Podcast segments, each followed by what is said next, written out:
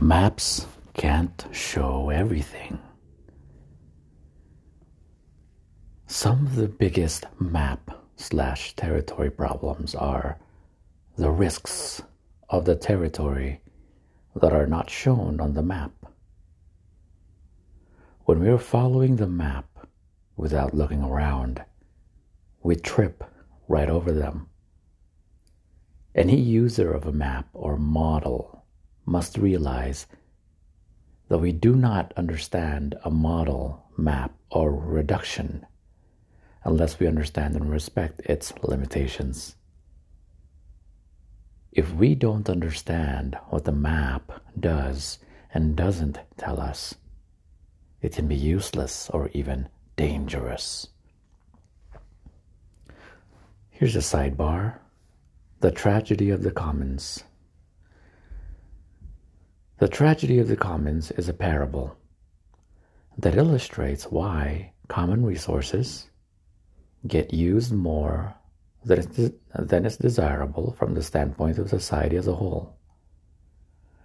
Garrett Hardin wrote extensively about this concept. Quote, "Picture a pasture open to all. It is to be expected that each herdsman will try to keep as many cattle as possible in the commons. Such an arrangement may work reasonably satisfactorily for centuries because tribal wars, poaching, and disease keep the numbers of both man and beast well below the carrying capacity of the land. Finally, however, comes the day of reckoning, that is, the day when the long-desired goal, social stability, becomes a reality. At this point, the inherent logic of the commons remorselessly generates tragedy.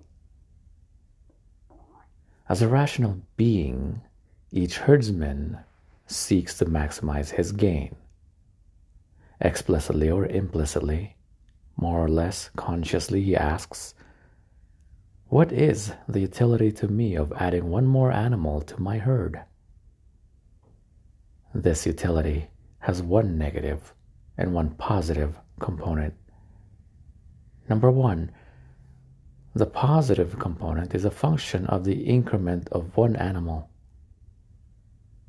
Since the herdsman receives all the proceeds from the sale of the additional animal, the positive utility is nearly +1. Number two, the negative component is a function of the additional overgrazing created by one more animal.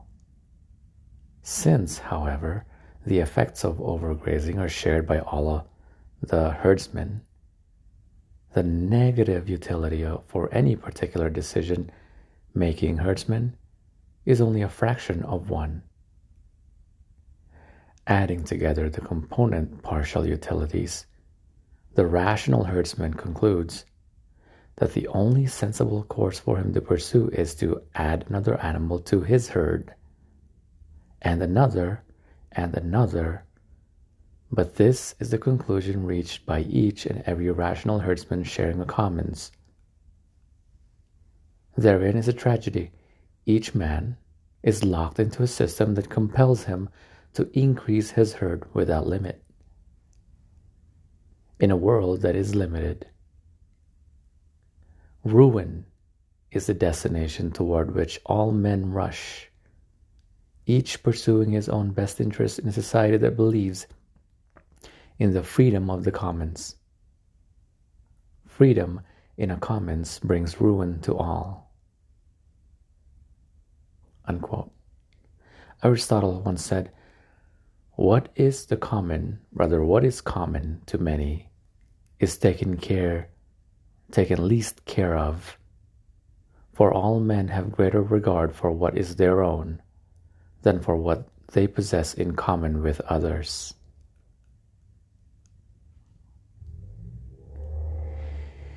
Here's another way to think about it. Economist Eleanor Ostrom wrote about being cautious with maps and models when looking at different governance structures for common resources.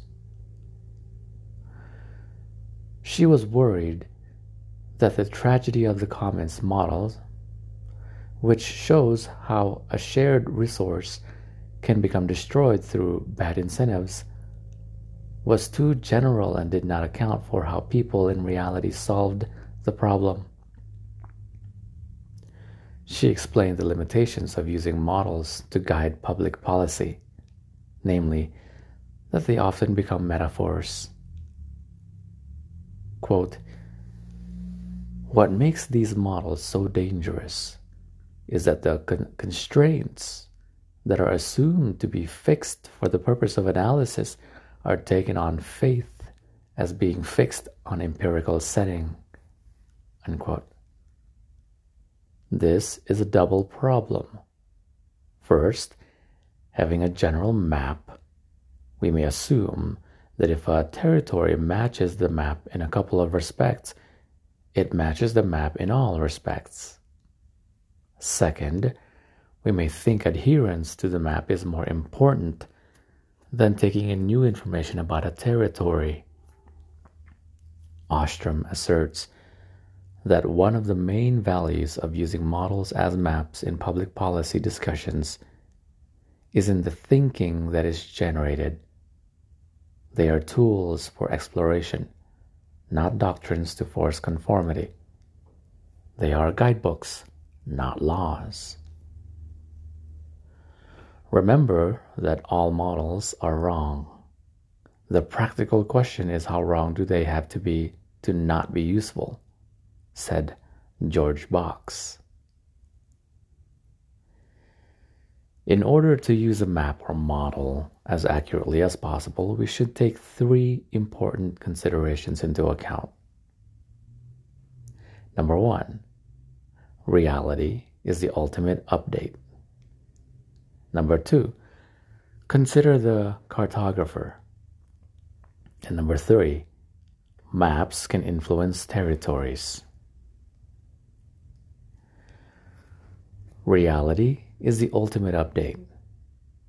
When we enter new and unfamiliar territory, it's nice to have a map on hand.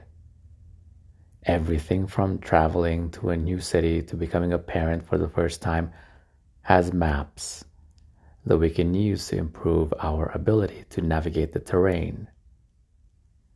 But territories change, sometimes faster than the maps and models that describe them. We can and should update them based on our own experiences in the territory. That's how good maps are built, feedback loops created by explorers. We can think of stereotypes as maps. Sometimes they are useful. We have to process large amounts of information every day, and simplified chunks such as stereotypes can help us sort through this information with efficiency. The danger is when, like with all maps, we forget the territory is more complex, that people have far more territory than a stereotype can represent.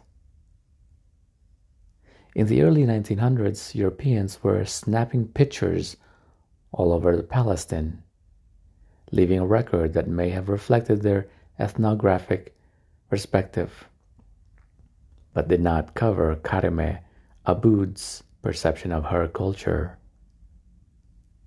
We began to take photos of those around her, becoming the first female Arab to set up her own photo studio in Palestine. Her pictures reflected a different take on the territory. She rejected the European style and aimed to capture the middle class as they were. She tried to let her camera record the territory as she saw it, versus manipulating the images to follow a narrative. Her informal style and desire to photograph the variety around her, from landscapes to intimate portraits, have left a legacy far beyond the photos themselves. She contributed a different perspective, a new map, with which to explore the history of the territory of Palestine.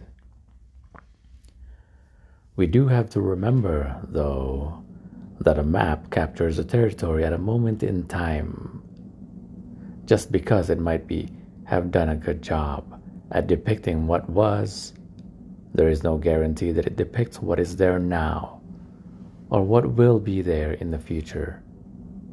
The faster the rate of change in the territory, the harder it will be for a map to keep up to date. Norman J.W. Thrower said, "Viewed in its development through time, the map details the changing thought of the human race, and few works seem to be such an excellent indicator of culture and civilization."